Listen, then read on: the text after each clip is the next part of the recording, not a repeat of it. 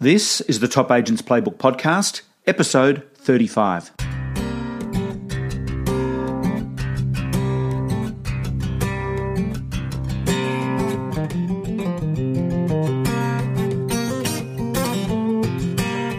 Welcome to the Top Agents Playbook Podcast, your source for the very best tools, tips and ideas used by real estate's top performers. Now here's your host, Ray Wood.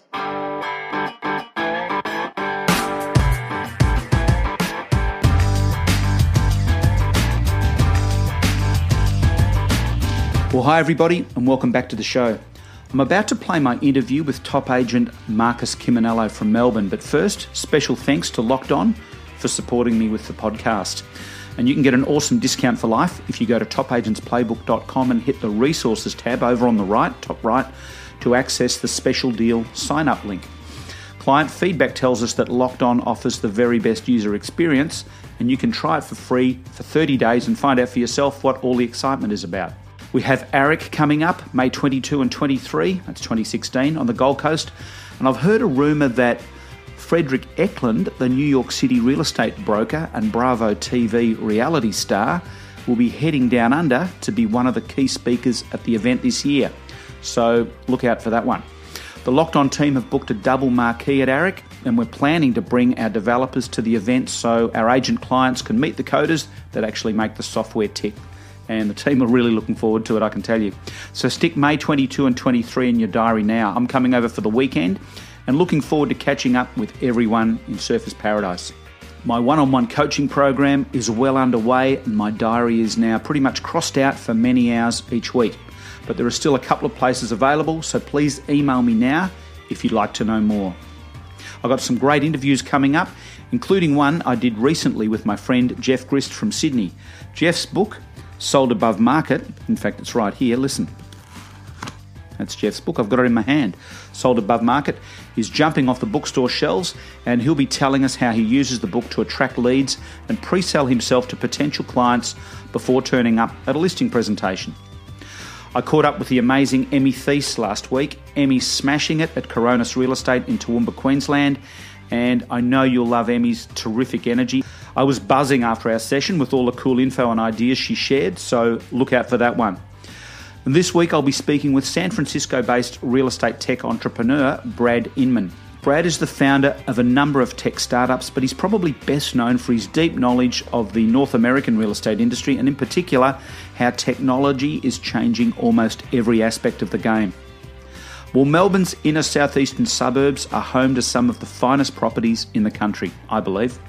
And if you don't know suburbs like Armadale, Hawthorn, Malvern, Toorak, South Yarra, even Glen Iris and Camberwell, they're filled with the leafy tree-lined avenues and street after street of multi-million dollar homes. And if you don't know suburbs like Armadale, Hawthorn, Malvern, Toorak, South Yarra, even Glen Iris and Camberwell, they are filled with leafy tree-lined avenues and street after street of beautiful million-dollar homes. And wherever you have luxury high-end real estate, you have lots and lots of luxury high-end agents all trying to compete for a slice of the market. In a recent interview with John McGrath that actually comes out later this month, I asked him why Melbourne pro- why the Melbourne property market was so hard to crack for the larger franchises from interstate. John says one of the reasons is that Melbourne agents are very well connected with their clients and in his view, some of the best in the world. I think Marcus Kimonello from Marshall White is at the very top of this list. There's a lot of takeaway gold in this session, but listen for how Marcus has recently put, I guess, a tighter focus on his contact list and how he's built a team and forged business partnerships to grow his personal brand in this super competitive market. Okay, let's do it. Well, Marcus Kimonello, welcome to the Top Agents Playbook Podcast. How are you doing? I'm great, Ray. Yourself? I'm very well, thank you, mate, and thanks uh, so much for your time this morning. No problem. Can we start at the start, I guess? Uh, how did you get into real estate? Uh, I'll give you the short version. Um, I came from a building background. Always had the uh, the desire to get into real estate, but sort of took my time in uh, in taking that approach and tried numerous times, tried at numerous agencies and a lot of my competitors and couldn't even get an interview at some stage. Um, and finally, I had a bit of a breakthrough and uh, got an interview and got shortlisted down to a, the last, you know, I think it was the last sixteen and the last eight, then four, then got down to two, and I, I missed the position. Right. And then uh, then fortunately, the, the following week, the guy who uh, got the position over me decided he was going to move to London with his girlfriend. So um, it's referred to as the, the Stephen Bradbury approach. Right. That, uh, the guy in front fell over and I took his place, and the rest is history. You were the last man standing. Correct. Excellent. So uh, when was that? That was back in two thousand two. Right. Um, yeah, so now it's um, sort of entering my thirteenth year of real estate. Um, and uh, it's been good. And look, probably the reality is the first five to six years I was treading water and thought things would just happen without me actually making them happen, and uh, I was uh, I was pleasantly surprised to think uh, uh, after that time that I could actually do better, and then uh, really applied myself about eight years ago, and um, then really took off. So you're with Marshall White in, in High Street, uh, Armadale at the moment. Um, well, you've been there for, for some time. Um, yes. Where with whom did you start? I started with an agency called Colin Sims. Okay. That uh, are, are still around today. They were very big in the early two thousands around uh, my previous marketplace around Boroondara, which yes. is Hawthorn, Campbell, Canterbury. Yeah. They slowly sort of wound up over uh, progressively um, after we left in those areas, but are still in existence today. And matter of fact, are um, form part of our the, the Marshall White group now. Okay. Okay. Interesting how the world turns. Um. So yeah, absolutely. So those first six years. You said you were treading water. That's that's a that's a time that interests me because so many people listening to this podcast will be able to identify with that. Um, was there any particular catalyst, Marcus, that that made things change? That sorry, Brad, so to make things change, did you say? Yeah. What was the cause for? You said after about six years, uh, you you kind of it was it was, it was probably uh, it was an it was an internal thing rather than an external. Uh, thing. I um, I sort of really made the decision that if I was going to do this, I was going to do it properly, and I wanted to be one of the best going around. Um, you know, we always talk about potential being a, you know such a dangerous thing that you know numerous people had said to me, "You've got so much potential, you could be the next best thing," uh, et cetera. So I was really getting those pats on the back. So I just thought um, that it would just come naturally at some point in time without me really applying myself. Yep. It got to a point after about six years, and I was probably thirty-one then.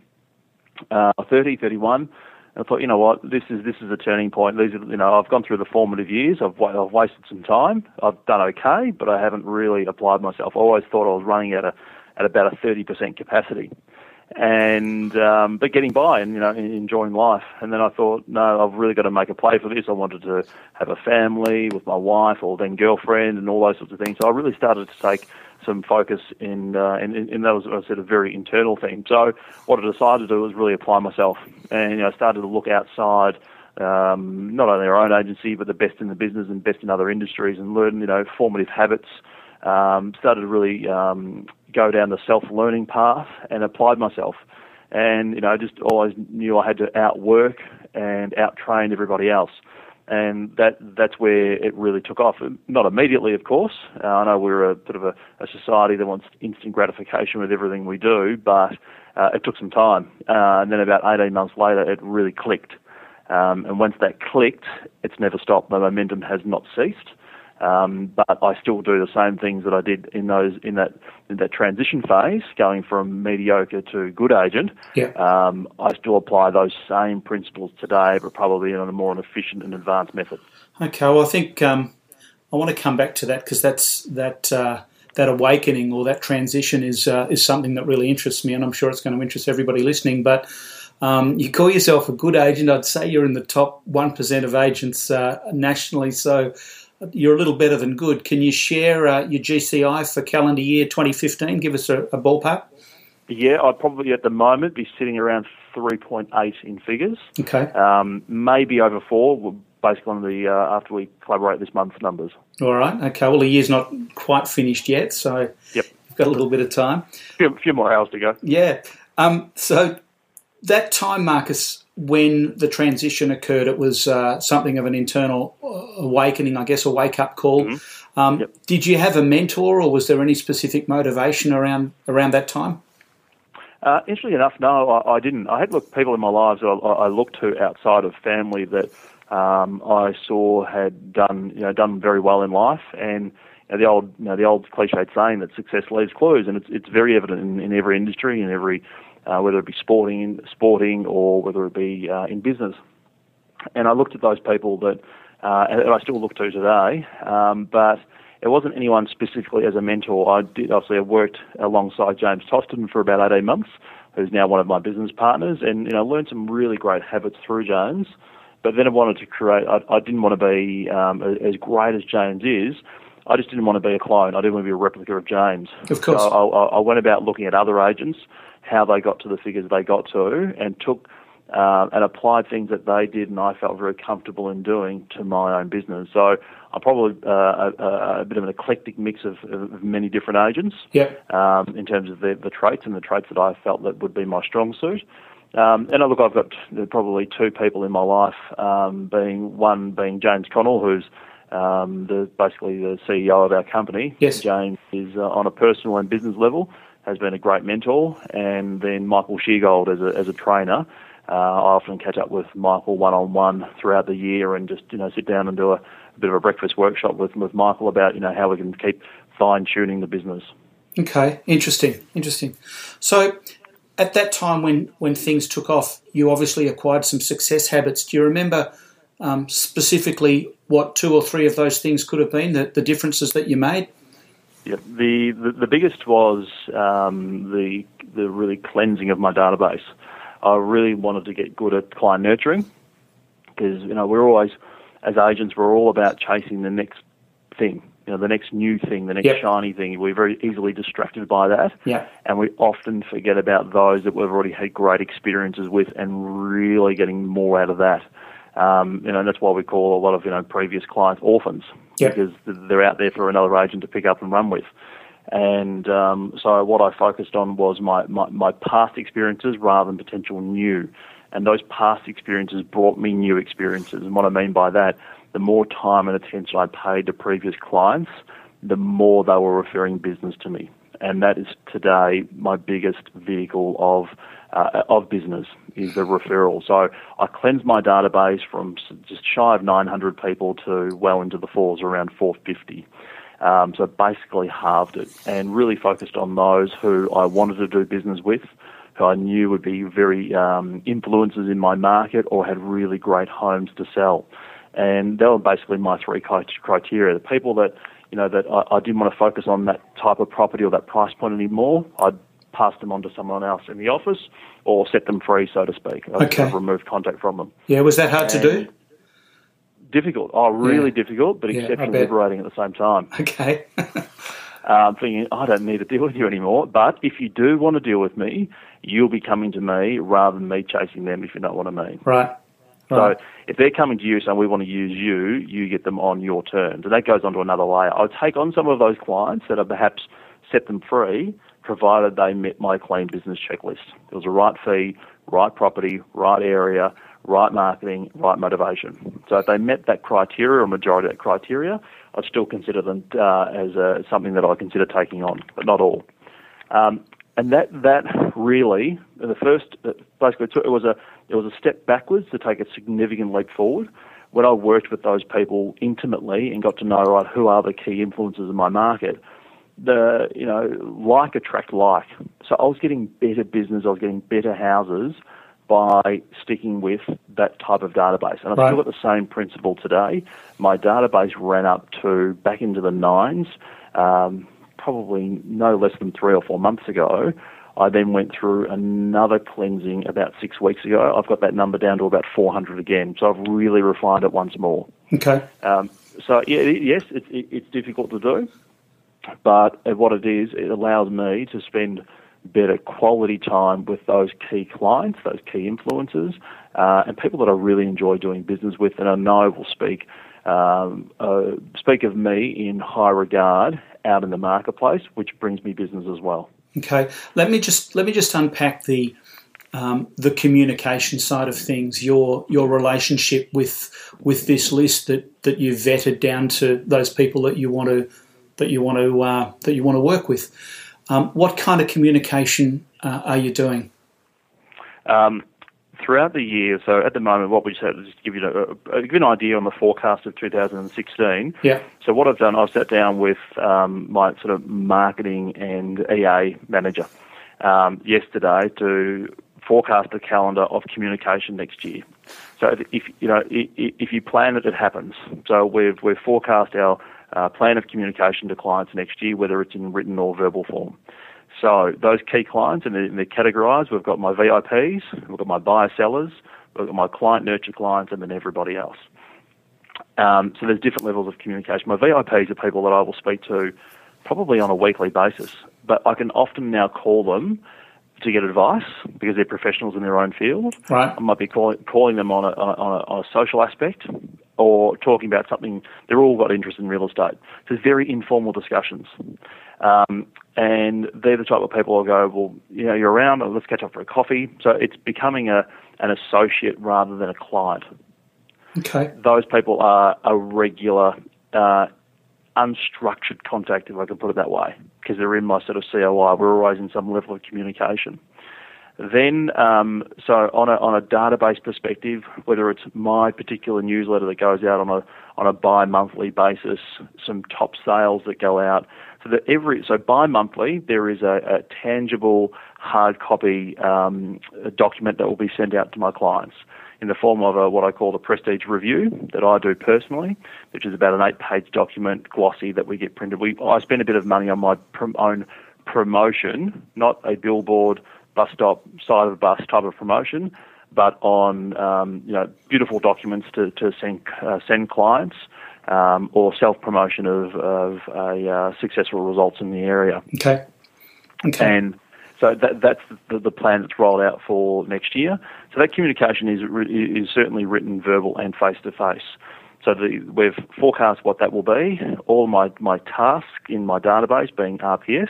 They're all set for next year for that client communication. So depending on the category of client, uh, I would say someone who is a buyer-seller, who's someone who's actively looking and is also looking to sell once they've acquired a home, is someone that I'll have weekly contact with. You know, they will have, and when I say weekly phone call, as a minimum, they'll have email communication, uh, alerts to new homes, alerts to um, new listings throughout the Marshall White network as well. So there's probably three to four types of contacts per week with that type of client. Okay. For that active. Can you send a uh, text message out through your C R M? Uh, so you say, do we? Yeah. Can you can you batch out? Yes, do, you, yes. do, do you use that facility as well? We do. Yeah. Um, depends on the, the price point. Depends on the, the type of property as well. Because okay. Um, anything too prestige, um, it probably doesn't sit well with them. Right. Um, they prefer the, the intimacy of a, of a phone call and sure. that type of intimate service. Well, I guess that probably goes to knowing your market fairly well, exactly. which you do. Um, now, most of the property that you're offering uh, for sale is, is by auction? Yeah, no. Interestingly enough, through our organisation, yes, it would probably sit somewhere in the eighty-five to ninety percent of all sales that occur. Right. With my own personal business, it's probably thirty percent. So I do a combination of auction, expression of interest, private auction, uh, off market, under construction, off the plan. Okay. So there's a, a variety. Okay. And um, your vendor paid marketing, what kind of what would be an average budget for, for one of your properties? Uh, I would push. Uh, I'm probably big on that. Uh, anywhere in the order of twenty to thirty thousand dollars as an average for a campaign. Okay. Okay. Well, I've seen some of your marketing, and it's uh, it's stunning. Um, the photos. Uh, I mean, the photo tells the story. The the photo sells yep. the property off, often, so so often. But uh, your images oh, are amazing. I'm a big big believer in, you know, obviously, if you're going to, you know, particularly with my clients, if you if we're going to do this and we're going to embark on this process, let's do it well. Let's do yeah. it once. Yeah. Let's do it properly. If it means spending, you know, and I know for for some agents out there, the thought of twenty to thirty thousand dollars on marketing is is beyond reality. But even if it's spending an extra five hundred dollars, an extra fifteen hundred dollars to position your home much greater and far more visible than your competition, of course you're going to get better attention from the market. Yeah. So it, it's an it's, it is an easy sell, but it's not actually really a sell. You're actually giving them the right advice, and I think too many agents are afraid to give the right advice Um, rather than just telling them what they want to hear, which is which is, is very common in, in all price points uh, and all areas of a marketplace everywhere throughout Australia. Yeah, of course. Well, what I, what I'll do as well actually is I'm going to put some of your the images of the properties that you've been marketing on uh, onto the show notes for, uh, here, so yep. everybody can yep. check check them out. So if you're listening to, to this, have. Have a look at the quality of, of the images that Marcus uh, presents for his clients. I, I think they're stunning. And I guess it's the, it's the same old story, Marcus. The, when you're marketing a property, um, the real enemy are, are the other properties out there for sale as well. So you're really helping your, your sellers compete in the best possible way. Correct, absolutely. Um, one of the things that, uh, that uh, when I've heard you speak, you talk about, uh, and, and it's a theme that I love, but and, and I think it's a theme that you love too. You talk about... Uh, and I think I'll get the quote right here. Your success today is determined by everything you did yesterday. Just walk us through that in, in your own words. Yep. I think uh, too many people uh, let today go and go, no, look, tomorrow will be fine. Tomorrow will take care of itself. But everything, as I always say, everything you do today will determine what tomorrow looks like, and what happens today was determined by what you did yesterday. And so a lot of people go, you know, well, I'll just put it off, I'll wait, I'll do it tomorrow, and tomorrow never happens. So you've always got to be thinking of looking after your future self. So what I'm doing today, is this going to assist me moving forward, or is it just delaying that, you know, something that I need to do? Whether it's that last ten phone calls, whether it's that difficult phone call to make, whether it's that, that house you've been wanting to approach and knock on the door and see if they, you know, would remotely consider selling, you just got to do it. You know what I mean? While it's there, get it off your chest. And one of the, we've had a, a business advisor in, in our office of late, and he, he's got a great saying saying, move towards the tension. And, you know, tension for us are those difficult things in real estate, difficult conversations with vendors, yeah. um, things, you know, we might have call reluctancy. You've got to move towards that tension, because if you move towards that tension, you relieve tension. You know what I mean? You, you don't yeah. have this, this this dark cloud over your head thinking, I've got to do this, I've got to do this. And then what happens, you just never do it, you avoid it. So I'm big about really just getting it done, you know, and just move. Like, you've got this list, and I'm big on lists, on to-do lists. I sit there and I write one out every night, review it in the morning, add to it, tick a few things off, and get through it. Just I, I, there's nothing more satisfying than getting into the day and going, I've ticked everything off, you know, whether it's five things, whether it's twenty-five things, I've ticked it off, and you know what? Tomorrow is going to be better for it. And too many agents don't. Too many agents will tick three or three or four things off and then roll another twenty into tomorrow. That that list will never, ever disappear. They let themselves and, off the hook. Yeah, e- exactly, exactly. And I, I'm big, and often when I talk, I talk about um, don't leave until you achieve. Yeah. So achieve, set out to achieve like something every day.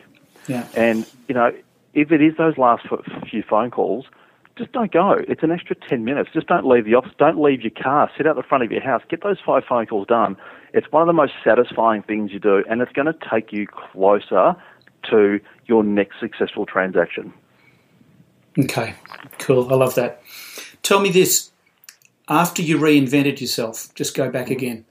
Yep. How long was it before you started building a team, hiring an assistant, and, and growing your business within the business? One of the, it was probably one of the first things I did. Right. I really, I really went out on a limb. I probably couldn't afford to take someone on, but I did, and it was the best thing I ever did. And she's still with me today. Yeah. And um, so we we've grown and, and, and built together over that time. She's progressed with no real estate experience, administration yeah. experience, to, to now build herself into being uh, a great agent. Right. And um, I heard this somewhere recently. And I didn't know it at the time, but it's it's so true that someone someone asked the question, when is the best time to take on an assistant? And the the answer was, the best response I've ever heard, when you decide, when you make the decision that you're in real estate for life. Yeah. Because yeah. if you're not going to take someone on, you're not serious about it. Whether you've been at a year or you've been at five years or ten, uh, I fear to think you've been at ten and don't have an assistant by now, but the leverage it provides is is really significant. And I often get asked the question, how do I actually create that role for that person? What do they do? And the simple thing is, you sit there and you work out what you do every day. You write down a list of things that you shouldn't be doing and you don't want to do. Yeah. That's a job description. Okay. Then, but, you know, if you go, I like writing letters, don't do that. you got to focus on the dollar productive activity. So that's dollar productive activity, and it should be, you know, listing, prospecting, selling, communicating with vendors, communicating with past clients, et cetera. Yeah, that should be your key criteria every single day. Everything else that's non-dollar productive should be a job description for your P A. The leverage you get out of that, and yes, look, you know, I, I, often people say, look, I'm not going to take someone full time. Well, don't take someone on part time. You know, ease your way into the transition of actually having a P A and learning how to work with them. Yeah, because. Yeah. In this business, one plus one equals four. It doesn't equal two. Yeah. So many people I speak to, it's interesting you say that, so many agents I speak to um, have actually tried hiring somebody or working with working with an assistant, and for whatever reason it crashed and burned, and yep. they're very reluctant to go to go back to that situation. A lot of these personalities, I'd have to say, Marcus, are... Uh, you know, I, I guess I call it the superhero syndrome. They they want to do everything and, and can't let go, and it's and it's never perfect. So what would you say to those guys? How would you advise them? Um, they are the common denominator in all those situations. Yeah. So the issue doesn't really lie with the, the assistant. Uh, it, it, it, it lies with the person who is hiring the assistant. So that's where the issue lies. So they've got to have a really hard look at themselves and train them appropriately. Yeah. You know, have expectations. Don't give someone tasks. Give them responsibilities. Responsibilities are viewed in a much different way than a task. Yeah. So it, it, for those people, you've got to have some real clarity about what. And they're going to be things that you probably won't want to part with, okay? So take some time. Give them shared responsibilities with you so they know how you, you want it done and how you want it complete. Yeah. But that's the only way you can do it. But the, I've heard of guys that have had twenty or thirty and none of them have worked out. And the issue was always with the assistant. It's never with them. But yeah, the assistant funny about know, that. the, the assistant doesn't know what their expectations of that person are. They don't share it with them. Yeah. So I think you've got to share the expectation and show them what you expect and how you would like it done. And like you said, give them ownership of the tasks uh, or give the uh, the responsibilities rather, um, so they know what's going on. Yeah, and look, I think you've got an expectation. The thing you've got to understand, mistakes will happen. Yep. Things will go wrong. It's never going to be perfect, okay? But how the person reacts, deals with it is really critical. Um, so I think if you have that mindset, okay, and, and acknowledge to them that mistakes will happen. We're not perfect, okay? But if things go wrong, bring it to my attention. Let's deal with it. Let's work out how we can minimise any collateral damage from this mistake. Okay. And I think if, if you let them know, not walk on eggshells about mistakes, that we you, we can... We can we can counsel, we can we can deal with mistakes. They're less, actually less likely to make mistakes. Now things have things have grown obviously with your team to, to how many and what are the roles? We're now to six as of the start of this year, just gone, or about the end of the first quarter. Yep. So I have a an E A and marketing manager. Right. She works on new projects, and a lot of E A stuff is a lot of my personal stuff. Mm-hmm. Then we've got a, a team administration person, um, and that they are, but those two are just my, I call them my angels. Yep. They rule my world. Yeah. Um, then I've got Nicole, who's been with me now for um, some seven years. Right. She is, um, she's gone on to be a real, it's it's it's actually a real strength in our market. She's a real buyer specialist. Okay. Um, she identifies opportunities, but her real strength is working with buyers. She can get out there and list with the best of them. But she, her real strength is is working with buyers and matching buyers to property, which in our market, um, and I remember this this saying some time ago, um, th- those who own the, those who control the buyers will control the market, particularly when it changes. So we want to ensure that we've got a great grasp on buyers. So that's her specialist role. We've got another campaign manager, Brendan, who's just started. He's been in real estate now five years. He's in his early twenties, and he's coming in to specialise in anything that that sort of one and a half to two and a half million dollar price point for our team in terms of management. Yeah. Um, and then we've also got Matt, who is a bit of a cadet. So he's come in to be a bit of a, a concierge for our clients. Look after any needs they have, final inspections, uh, building inspections, some of the second inspections, and also pick up a little bit of slack at times when we're exceptionally busy. So mm-hmm. it's, what we've pr- tried to provide is for each person we take on, provides leverage for someone else within the team. Okay, okay. Let me ask you this, this next question and then, then we'll wind up. But I'm, I'm interested to know, how would you advise somebody who's who's either new to real estate or they're struggling? And I like asking this question because Um, I think everybody in real estate can, can use a lift from time to time. But what, what advice would you give that person? Um, I think you, you've got to set out to know what you want and what you want to be. Um, the biggest issue that lies with agents, whether they've been in it, as you said, they're, they're new to the industry or they have been around for twenty years and are struggling, the biggest issue lies between their ears. And it's usually their frame of mind, their attitude towards things that really stop them moving forward. Because we see some new people coming into the industry that just have all guns blazing. But you know what? They're, they're, they're unblinkered, they're unbiased, they're blank canvas, they absorb new learnings and apply them. Where a lot of those that have been around for a very long time struggle to do so. They still, you know, retain their old habits. But I think it's all about um, becoming more time efficient, because everything in this industry can be learnt. Yeah. And, and even more so today, for example with your podcast, what what is available online, what's available in seminars. Like, you can learn the you know encyclopedia of how to be a great real estate agent in a matter of months. Yeah. But then it's about becoming efficient. Really effective with your time, because that is the only thing that we all have the same amount of, and becoming efficient with it, but also having the right attitude, that, that real can do, will do, I'm not going to hesitate type of attitude. Because I often talk about this, because I have numerous agents throughout the state that come and catch up with me for one-on-ones, is the the the only thing that's really ever stopping you is what you think the worst case will be. Right. But if you really sit there and go, what is what, what's the worst thing can happen? Okay, someone's going to hang up on you, someone's going to abuse you, someone's going to slam a door in your face. It's not like you're on the operating table. That's the worst thing that can happen. But what's the best thing that can happen? People go, I can't believe your timing. We're just thinking about selling. This is, you know, this is meant to be. Yeah. That's the best thing that can happen. So you're going to get the majority of the doors in the face, the hang-ups on, on the phone, before you're going to get strike one of those gold. But you've got to remember, you're getting close to that all the time. So that's that really comes back to, to attitude and, and how you go about your business. So I think putting aside the learnings, which is inevitable for anyone, and it's in the right organisation too, that it's about applying yourself and becoming exceptionally efficient with your time. Because the more efficient, like if you can do more in a day than the other agent, and it's inevitable you're going to become better than them, you're going to become more successful than them.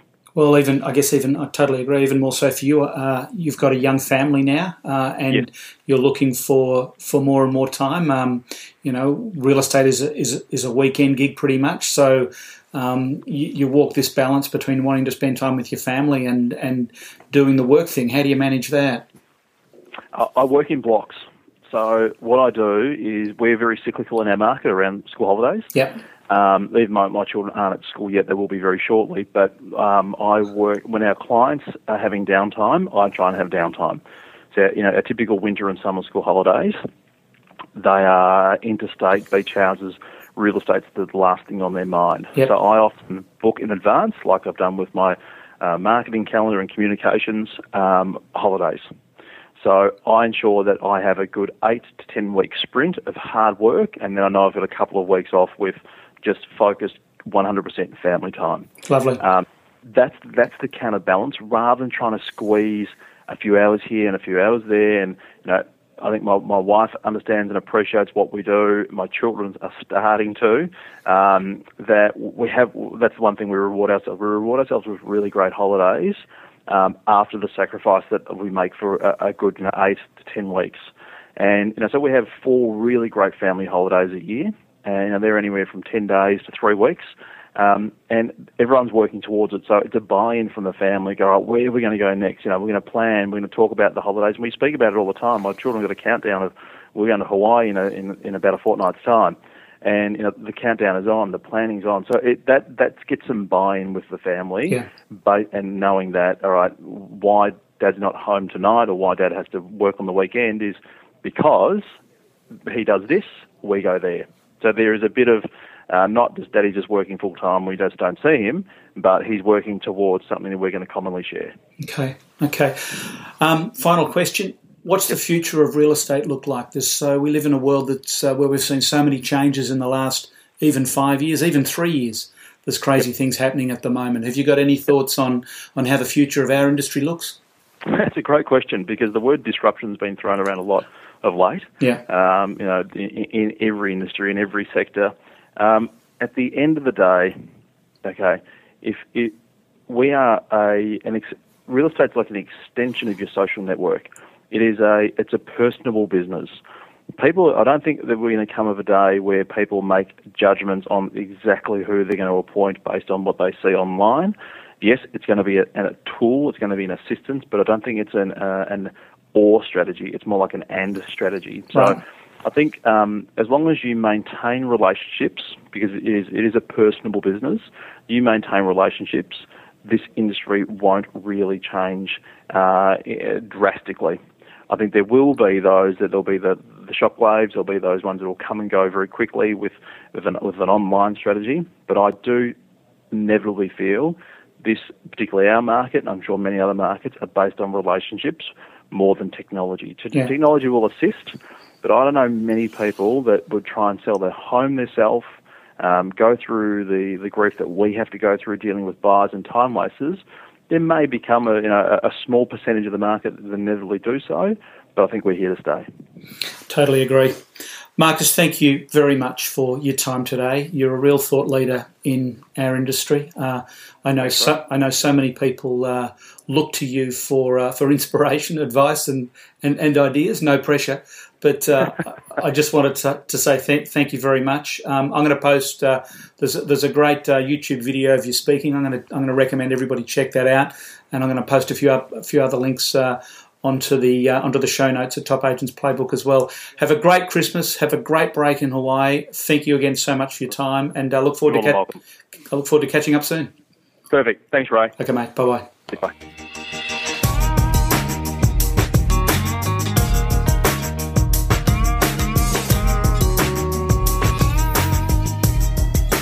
I'm Emmy Thies, and you've been listening to the Top Agents Playbook Podcast.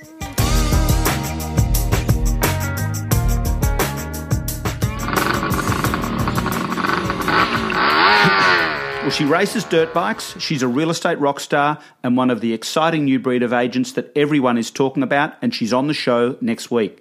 Subscribe to the Top Agents Playbook Podcast at iTunes now so you can listen to my interview with Emmy Thies, the darling of the Darling Downs, and also get access to a heap of fresh and awesome real estate success content coming your way each week.